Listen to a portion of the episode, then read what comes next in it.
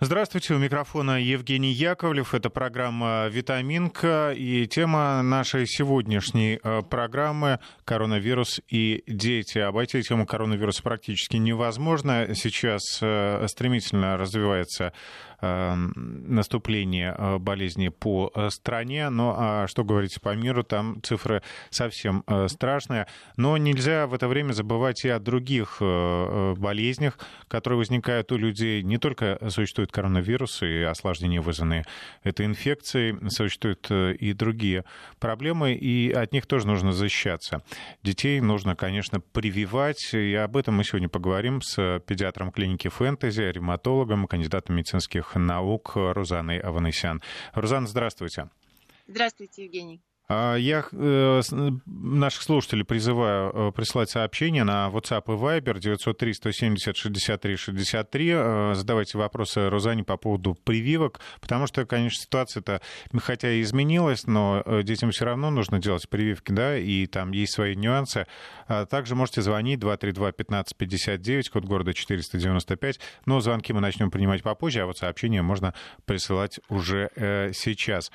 Рузанна, ну вопрос такой. Сейчас в первую очередь хочется спросить про мам и пап, которые отказываются от прививок вообще. Правильно ли они поступают, особенно вот в тех условиях, в которых мы сейчас живем? Вы имеете в виду антипрививочников, которые в принципе не прививают своих детей, или именно сейчас? Нет, вот именно таких идей, на которые в принципе не прививают. Сейчас, наверное, это особенно опасно. Ну, вопрос антипрививочного движения, он очень обширный, можно говорить о нем бесконечно. Антипрививочников существует несколько градаций, скажем так. Есть люди, которые убеждены, что прививки – это мировой заговор. Ну, с этими людьми очень сложно работать, но их, к счастью, меньшинство. Большая часть родителей просто получили информацию разную из разных источников, они сомневаются, они боятся навредить своему ребенку. Я советую таким родителям прийти к врачу, найти врача, которому они доверяют, и задать ему все вопросы.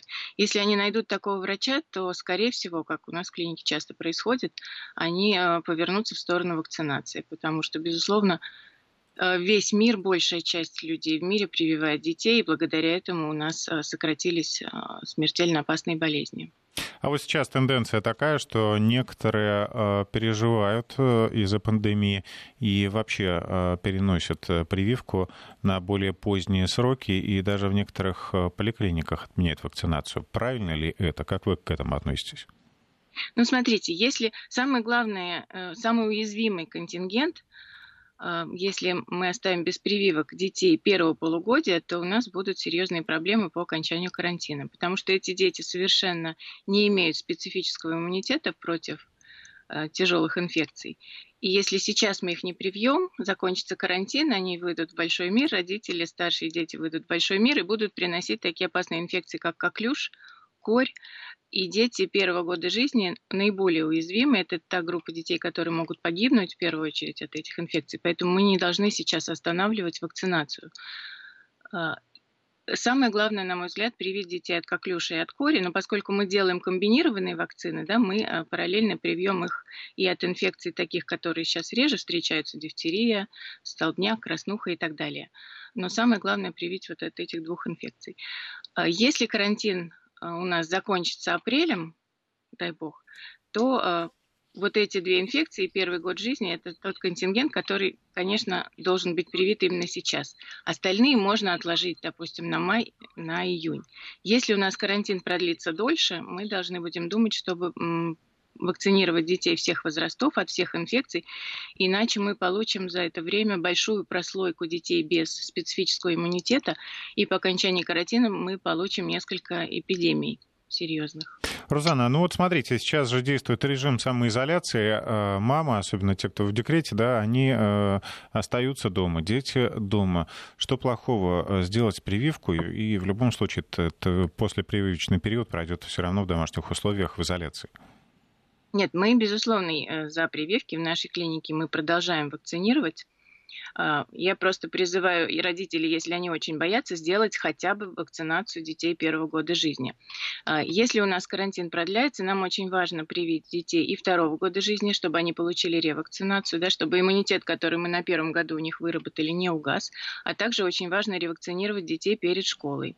Это опять вакцинация против кори, краснухи, паротита, дифтерии, коклюши, столбняка. Вот еще хочется спросить, как сейчас происходит вакцинация, вот какая тенденция? Больше вызовов на дом или все-таки приходят родители с детьми в клинику? По российскому законодательству прививки на дому сейчас не проводятся. Поэтому для того, чтобы сделать вакцинацию, нужно прийти в клинику. Поликлиники московские ведут себя по-разному. Некоторые ссылаются на приказ о приостановке всех плановых мероприятий, поэтому они прекратили вакцинацию. Другие поликлиники продолжают вакцинировать, что правильно, на мой взгляд. Но я не могу осуждать городские поликлиники, которые остановили вакцинацию, потому что, возможно, они не уверены, что они смогут разделить потоки болеющих, здоровых детей. Тут уж они смотрят на свои возможности. Я работаю в частной клинике. Мы создаем все условия для безопасной вакцинации. На входе всем проверяют температуру. У детей с лихорадкой, с катаральными явлениями, с кашлем, и взрослых тоже. В клинику мы не допускаем. То есть, если у людей есть жалобы, они вызывают врачей на дом. Проводится постоянная дезинфекция после каждого пациента. Врачи носят маски. Постоянное мытье рук. Мы убрали игрушки, дети не находятся в зоне отдыха, сразу идут в кабинет. То есть, максимально разобщены все пациенты. И таким образом контакты сведены к минимуму. Ну и помогает, да, вот это вот определенное время, назначенное пациенту, что не приходят все сразу большой компанией. Совершенно верно. Пациенты приходят строго по времени, на которое они записаны, и сразу проходят к врачу. Еще хотел спросить по поводу в целом ситуации с детьми, да, много вот слухов, что или, может быть, это подтвержденные факты научно, что дети гораздо проще переносят коронавирус. Расскажите нам, вот что вам известно, да, как врачу? Да, действительно, это так, это общеизвестный факт, что дети гораздо более легко болеют коронавирусом. Хотя сейчас уже появились данные о том, что даже при отсутствии катаральных явлений все равно они могут переносить пневмонию вирусную, но она никак себя не проявляет и проходит без серьезных последствий, в отличие от взрослых. Но дети болеют, у них выделяется вирус, даже если у них минимальные симптомы или их нет, и они являются активными распространителями вируса. Поэтому, конечно, правильно, что карантин распространяется на детей, в том числе, что закрыты школы и так далее. Почему они болеют легче? Пока что точно мы не знаем. Может быть, за счет того, что экспрессия ангиотензин превращающего фермента 2 у них выражена меньше. Есть другие теории. Пока точного ответа наука нам не дала на этот вопрос. Были тяжелые случаи и летальные исходы, но их единицы в мире, они все описаны. Можно их пересчитать по пальцам. Рузанна, нам позвонил уже слушатель. Давайте выслушаем его вопрос. Дмитрий, здравствуйте. Здравствуйте, доброе утро. Но у меня, собственно, не вопрос. Я лишь хотел сказать, что всецело за прививки.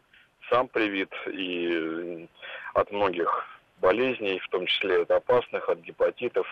И, собственно, всем советую. А что касается того факта, что многие верят в какой-то заговор, или не верят в эффективность прививок. Ну, собственно, вопросы веры тем и уникальны, что не требуют никаких доказательств. Верить можно и в Деда Мороза. Ну, считаю, что прививки избавили нас от очень многих болезней. Ну, этому масса исторических примеров. Спасибо. Дмитрий, да, за то, что вы поддерживаете, в общем, здравый смысл и здравый взгляд на этот вопрос. Рузанна, как подойти к прививкам, да, вот особенно в этих условиях? Температура, самочувствие какими должны быть? Нужно ли делать анализ крови до прививки? На какие жалобы ребенка нужно обратить пристальное внимание? Смотрите, прививки не требуют, в принципе, никакой специальной подготовки. На момент вакцинации ребенок должен быть здоров. Хотя в мирное время, так сказать, мы можем прививать ребенка с небольшими катаральными явлениями, с остаточными катаральными явлениями. Доказано, что это не влияет ни на течение вакцинального процесса, ни на ход простудного заболевания. Но сейчас, конечно, мы не можем так делать, потому что любой человек с катаральными явлениями может быть потенциальным разносчиком коронавируса. Поэтому сейчас можно приходить на прививки только полностью здоровым. Это должны быть дети, у которых нет ни соплей, ни кашля, нет повышения температуры. При входе в клинику температура измеряется. Врач перед вакцинацией всегда собирает анамнез, полностью осматривает ребенка. Если видит какие-то противопоказания, прививка переносится до выздоровления. Что касается анализа крови. На сегодняшний день во всем мире вакцинация проводится без предварительного анализа крови. Доказано, что это не нужно делать, и мы тоже не делаем. Специальный анализ крови, если мы знаем ребенка и знаем, что в декретированные сроки, как положено, он сдавал анализ крови, у него не выявлялась анемия и другие какие-то редкие заболевания крови. Как правило, если ребенок здоров, то анализ крови нам никакой дополнительной информации не даст в этой ситуации. Ну, здесь это все условия, да, при нормальной жизни, я имею в виду, когда родители планово совершают все, проводят все прививки. А если вот возник перерыв? Делают прививки, анализ, да, все, то есть... А тут такая история. У нас есть экспресс-анализ в клинике, например, который мы можем в течение 5 минут посмотреть, если у врача возник вопрос. Если он видит, что ребеночек бледненький, например, может подозревать у него анемию. Но на сегодняшний день противопоказанием к вакцинации является только очень тяжелая анемия. Во всех руководствах сейчас сокращены противопоказания к вакцинам, они сведены, буквально их можно пересчитать по пальцам, потому что наука движется вперед. И мы знаем, что вакцины не утяжеляют эти состояния, и, опять же, вакцинальный процесс не зависит от того, что, например, есть небольшая анемия или какие-то другие небольшие нарушения. Мы можем посмотреть анализ крови, экспресс-анализ мочи, опять же, прямо на приеме, если мы беспокоимся о здоровье ребенка и хотим разобраться, что с ним не так. Если же врач видит перед собой здорового ребенка, у которого нет жалоб, собрав полностью весь анамнез жизни, он понимает, что анализ крови не даст никакой дополнительной информации, то мы этого можем не делать, не мучить ребенка лишний раз. Но некоторые родители все равно волнуются, да, что будут какие-то побочные явления, и ради этого берут на работе специально выходной, а сейчас в дни самоизоляции, в общем, даже сам Бог велел заняться этими вопросами, если они попадают, да, в план прививок вот как раз на этот период, на апрель. Можно, то есть, спокойно привести ребенка в поликлинику, сделать все необходимые прививки и прийти домой и дома понаблюдать. Да, я согласна, конечно, сейчас... Когда все разобщены, и меньше стало, в принципе, респираторных заболеваний, у нас часто родители говорят, мы никак не могли сделать прививки, мы все время болеем. Да? Сейчас дети все сидят дома, в детский сад, в школу не ходят, перестали болеть, и для некоторых родителей это хорошая возможность наконец сделать прививки. Я напоминаю нашим слушателям, что сегодня мы говорим с Рузанной Аванесян, ревматологом, кандидатом медицинских наук, дети и коронавирус, и прививочной кампании, да, во время всемирной пандемии. Кстати, хочется надеяться, что скоро будет разработана вакцина от коронавируса. И тогда я уверен, что даже те люди, которые вот убежденно относятся против прививок, я надеюсь, что они все-таки и своих детей привьют, и сами себя, если такая вакцина будет выпущена. Слушателям напоминаю, что у нас работает WhatsApp и Viber 903-170-63-63. Сюда присылайте свои вопросы. Также можно смс-сообщением присылать 5533 в начале слова «Вести», либо звоните в прямой эфир 232-1559. Ну что, мы пока движемся далее. И, наверное, такая категория отдельная – дети-аллергики. Есть ли у вакцин аналоги без аллергенов? И вообще, как к этой категории детей относятся врачи, когда делают прививки? Смотрите, на сегодняшний день мировая наука очень изменила свое мнение в этом вопросе, потому что на основании больших исследований было показано, что, в принципе, дети-аллергики переносят прививки так же хорошо, как и другие дети. Если противопоказанием к вакцинации данной вакцины считается тяжелая реакция на предыдущую вакцину, которые встречаются крайне редко. Тяжелая, вплоть до анафилаксии. Да, такие реакции встречаются 1 на 500 тысяч, 1 на миллион. Тогда для дальнейшей вакцинации выбирается другая вакцина, которая содержит другие компоненты. Но, в принципе, даже такие частые распространенные аллергены, как белок куриного яйца, они могут содержаться в некоторых вакцинах, потому что выращиваются вирусы, вакцинальные штаммы на куриных эмбрионах. Это, например, вакцина от кори, вакцина от гриппа. Для них аллергия на данный момент к этим компонентам, к белкам куриного яйца, не является противопоказанием, потому что показано, что дети, которые страдают аллергией к белкам куриного яйца, не развивают аллергические реакции на эти вакцины, потому что там содержится такое микроколичество этого белка, которое недостаточно для развития серьезной аллергической реакции. Но тем не менее, конечно, когда мы собираем анамнез и знаем, что у ребенка такая аллергия есть, мы более внимательно относимся к этому ребенку. Мы ко всем детям очень внимательно относимся. Но такому ребенку мы проводим беседу с родителями, успокаиваем их, потому что они очень переживают, приводим им данные этих исследований. И за таким ребенком наблюдаем в клинике подольше. Если обычно наблюдение у нас 30-40 минут, то такому ребенку можем предложить остаться на час, на полтора, для того, чтобы родители были совершенно спокойны, уверены, что все прошло хорошо, и отпустить его домой. Специальной подготовки на данный момент по научным, по международным рекомендациям не требуется для таких детей, потому что прием антигистаминных препаратов на развитие тяжелой реакции, например, все равно никак не повлияет. А какие-то отсроченные аллергические реакции практически не встречаются. Очень редко может наблюдаться. А в целом, что скажете, вот сейчас число детей-аллергиков действительно растет? Аллергиков становится больше во всех странах, да, это связано с разными факторами. Ну, особенно, наверное, в мегаполисах. Да, и с тем, что мы перестали контактировать с естественными аллергенами, да, тоже известный науке факт, что дети, которые растут в деревне, в хлеву, они гораздо меньше страдают аллергическими заболеваниями, потому что у них гораздо больше контакт исходный с чужеродными субстанциями. Ну и, наверное, плохая экология. Кстати, сейчас много таких сообщений в новостях о том, что над городами, где крупные промышленные производства чадили круглосуточно, теперь из-за пандемии эти предприятия остановлены, и воздух становится чище. Приводятся фотографии там год назад и сейчас, и небо действительно, воздух более прозрачный. Вот какой-то плюс. Валентина нам позвонила, давайте поговорим с ней. Валентина, здравствуйте. Здравствуйте. Да, Валентина, слушаем вас. Скажите, пожалуйста, может быть, как говорится, не по моменту, но вот у ребенка 1 год и 2 месяца. Ей, значит, сделана только прививка БЦЖ. А у нее, как поставлен порог сердца, это дефекты межпредсердной, перегородок с пролоббированием 4,8. Ну и больше ни одной прививки. Вот это правильно, что с таким диагнозом не делают прививки? Может быть, не к вам вопрос?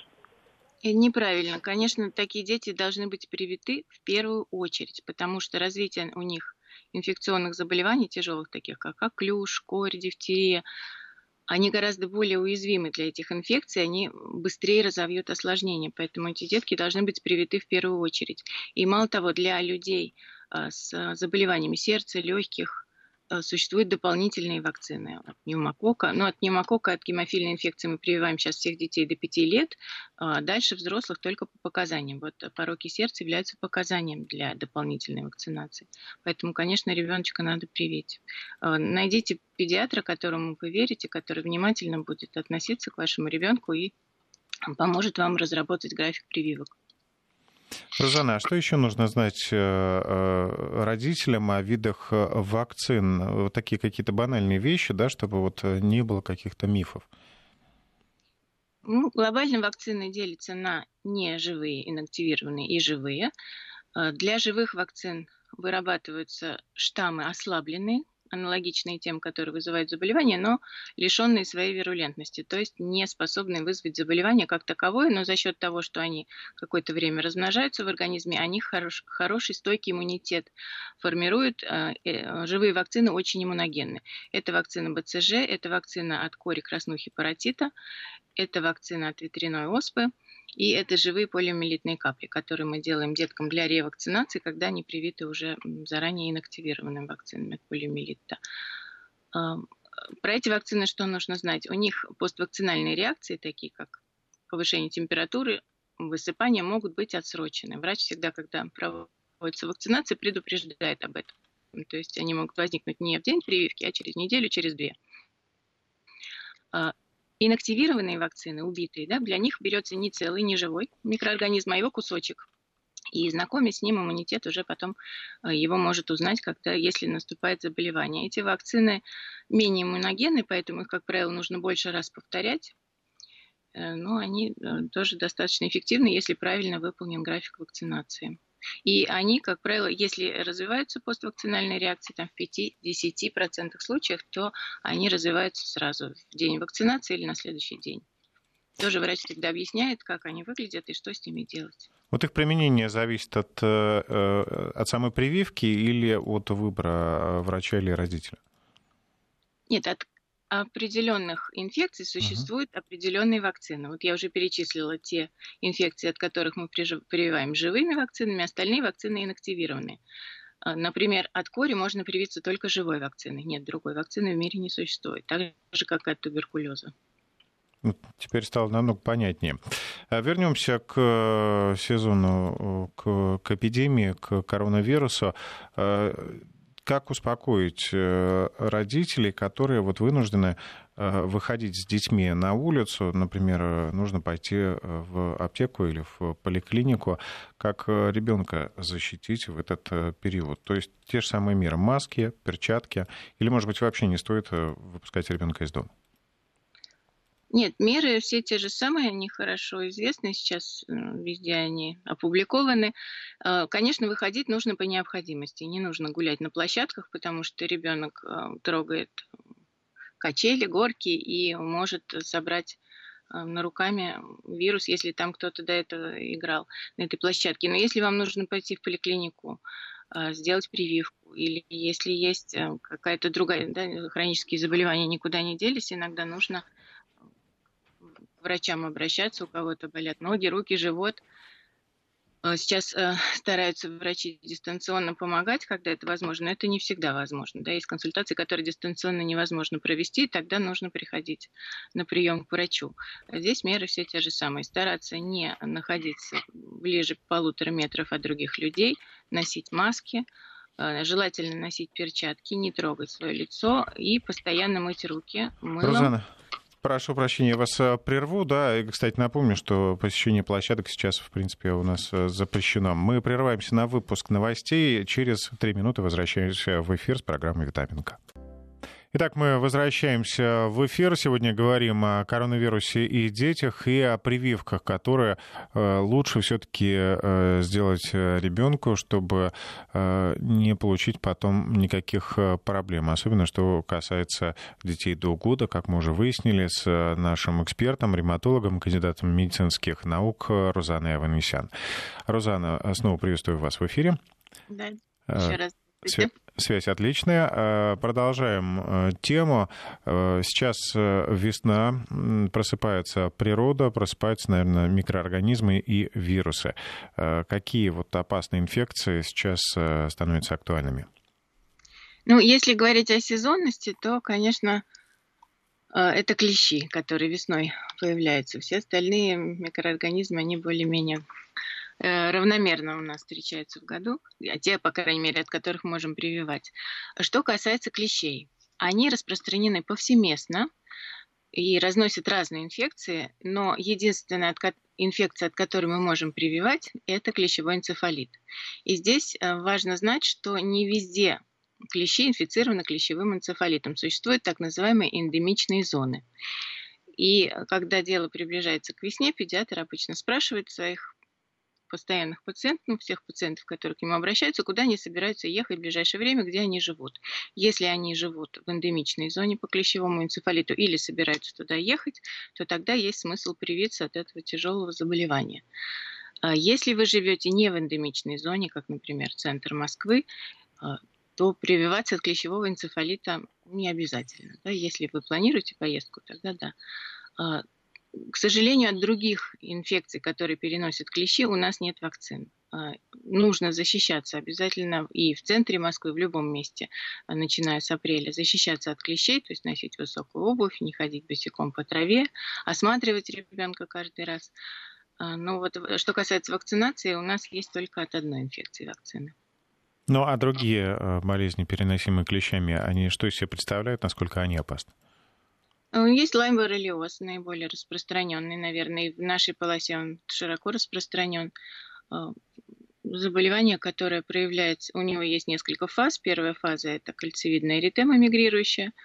Затем во второй фазе, которая наступает через 2-4 недели, иногда позже, появляются признаки системные воспаления. Это лихорадка, увеличение лимфоузлов, могут повторно появляться мигрирующие эритемы. И уже в третьей фазе хронической присоединяются различные поражения органов системы. Может появляться артрит, энцефалит, поражение глаз и другие состояния. Довольно опасное заболевание. К сожалению, вакцины от него не существует, поэтому важно проводить профилактику именно от попадания клещей на кожу ребенка. Есть более редкие болезни, которые они переносят, эрлихиоз и так далее. Ну, если вы сняли с ребенка клеща, я вам советую его обязательно отнести в лабораторию санэпидемстанции для того, чтобы вам сказали, какими инфекциями заражен этот клещ и от чего лучше провести профилактику или этого не нужно делать. А как узнать, в каком регионе есть опасное заражение, да, ну, заболеть после укуса клеща? Где эту информацию получить, на каком сайте? Эта информация постоянно обновляется, и она есть и на сайте Роспотребнадзора, и вообще, в принципе, в интернете ее легко найти, она обновляется ежегодно по результатам обследования клещей, которых сняли с населения за год. Ну, как правило, традиционно в Крыму много инфицированных клещевым энцефалитом насекомых, поэтому если вы ездите в Крым, то обязательно надо привиться. И у нас в стране это все, что восточнее Урала. Иркутск, Красноярск, там очень много клещевого энцефалита. По Средней России нужно каждый раз смотреть, в какой области. Если говорить о Москве, то это Талдом, Дмитров, то, что севернее Москвы. И были единичные случаи на Западе, Истра. В Крылатском были тоже несколько случаев. Поэтому обсудите со своим педиатром целесообразность этой вакцинации. Мы, в принципе, широко ее проводим сейчас, поскольку много пациентов у нас из этих районов. Вопрос из Краснодарского края. Если ребенок уже подцепил коронавирус, но признаков ОРВИ еще нет, какие плановые прививки? Ну, имеется в виду, зачем делать плановые прививки, а если коронавирус есть, но не подтвержденный, вопрос непонятный. Значит, если вы подозреваете, что ребенок был в контакте с больным коронавирусом, то, конечно, ходить никуда не надо, потому что вы заразите окружающих. Да? Если даже у ребенка нет признаков, если есть возможность сделать тест, можно сделать тест, но да, с этим довольно сложно пока еще. Если у вас не было контактов, вы сидите на карантине, ребенку неоткуда было взять коронавирус, то вы можете приходить. Сам по себе инкубационный период заболевания не влияет на вакцинальный процесс, так же, как и вакцина не влияет на течение заболевания. Поэтому здесь предосторожности только с тем, чтобы не заразить окружающих. Слушателям хочу напомнить, если у вас есть свой вопрос к нашему специалисту, пишите на WhatsApp или Viber 903-170-63-63 и смс-сообщение 5533 в начале слова «Вести». И, наконец, можете звонить в прямой эфир 232-1559, код города 495. Ну, мы движемся тем временем дальше. Страшная аббревиатура ВПЧ. Что это такое и детям нужно ли делать вакцинацию от ВПЧ? Вирус папилломы человека является в 100% причиной рака шейки матки у женщин, а также в большом проценте других генитальных раков, в том числе у мужчин, рака полового члена и анального рака и так далее, и у женщин тоже. И это бич нашей современной цивилизации. На сегодняшний день получены данные о высокой эффективности вакцины от вируса папилломы человека. Надо понимать, что с момента заражения вирусом папилломы человека до развития рака как такового проходит примерно в среднем 20 лет. Да? А активная вакцинация началась в мире не так давно, поэтому пока отследить именно снижение рака как такового у нас нет возможности на больших популяционных исследованиях. Но за последние 8 лет в мире было привито 60 миллионов человек. И за эти 8 лет показано значительное снижение в разы предраковых состояний. Это исследование, метаанализ, да, это результат анализа сразу многих научных исследований. Он был в прошлом году опубликован и показал очень высокую эффективность этой вакцины.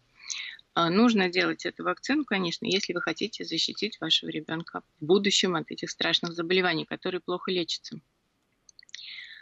Смысл в том, чтобы успеть сделать ее до начала половой жизни и предотвратить заражение.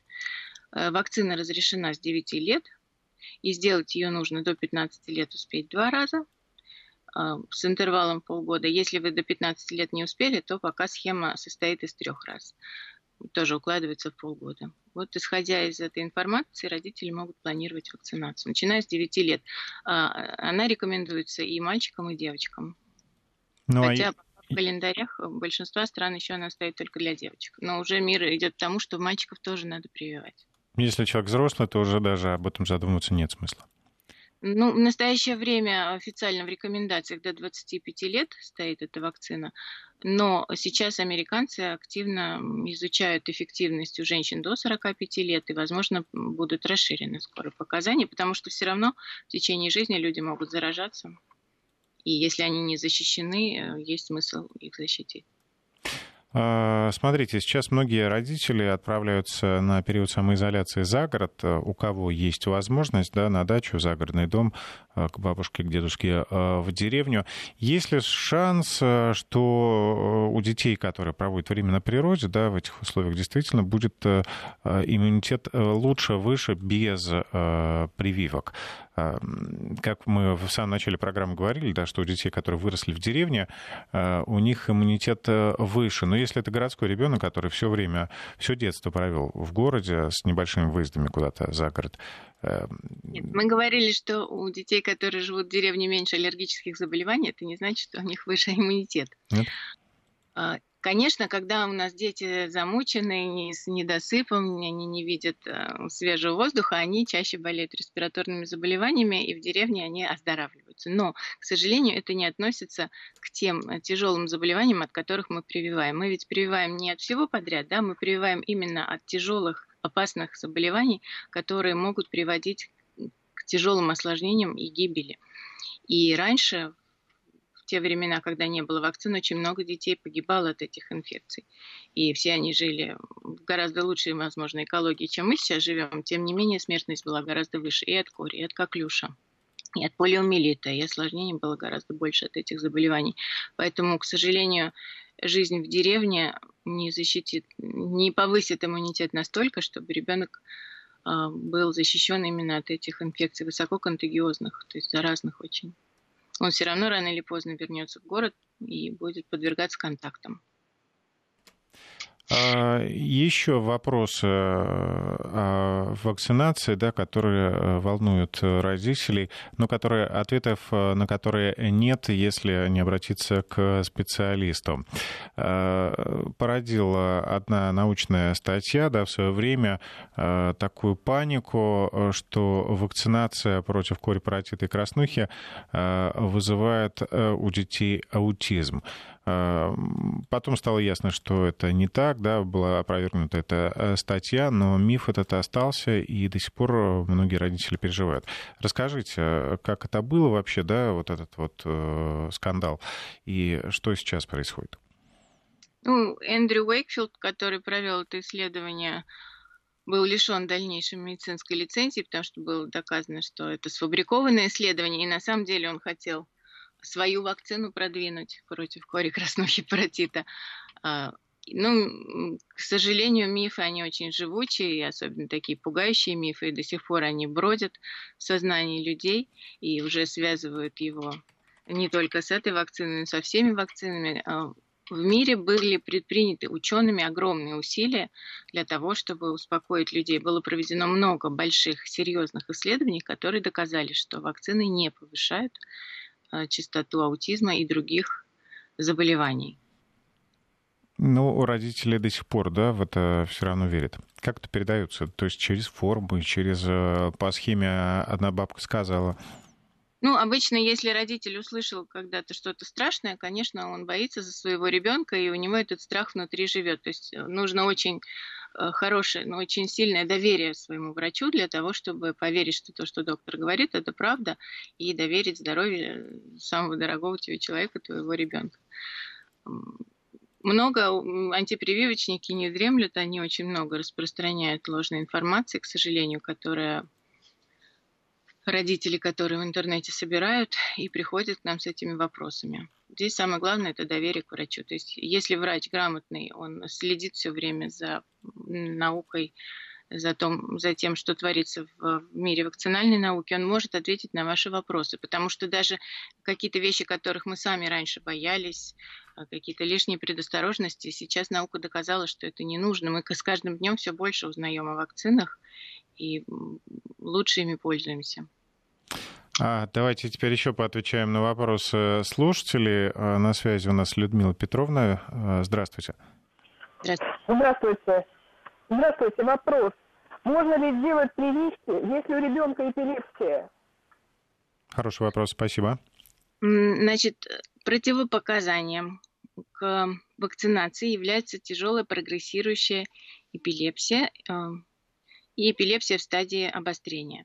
То есть прививки для ребенка с эпилепсией согласовываются с вашим неврологом, который вас ведет. Если ребенок в ремиссии, то вы можете и должны его вакцинировать под контролем вашего невролога, потому что он тоже должен быть защищен от тяжелых инфекций. Невролог постоянно, да, наблюдает за такими детьми, я имею в виду, что и не только все прививки и прочие вот эти мероприятия регулярные, все с ним согласовываются.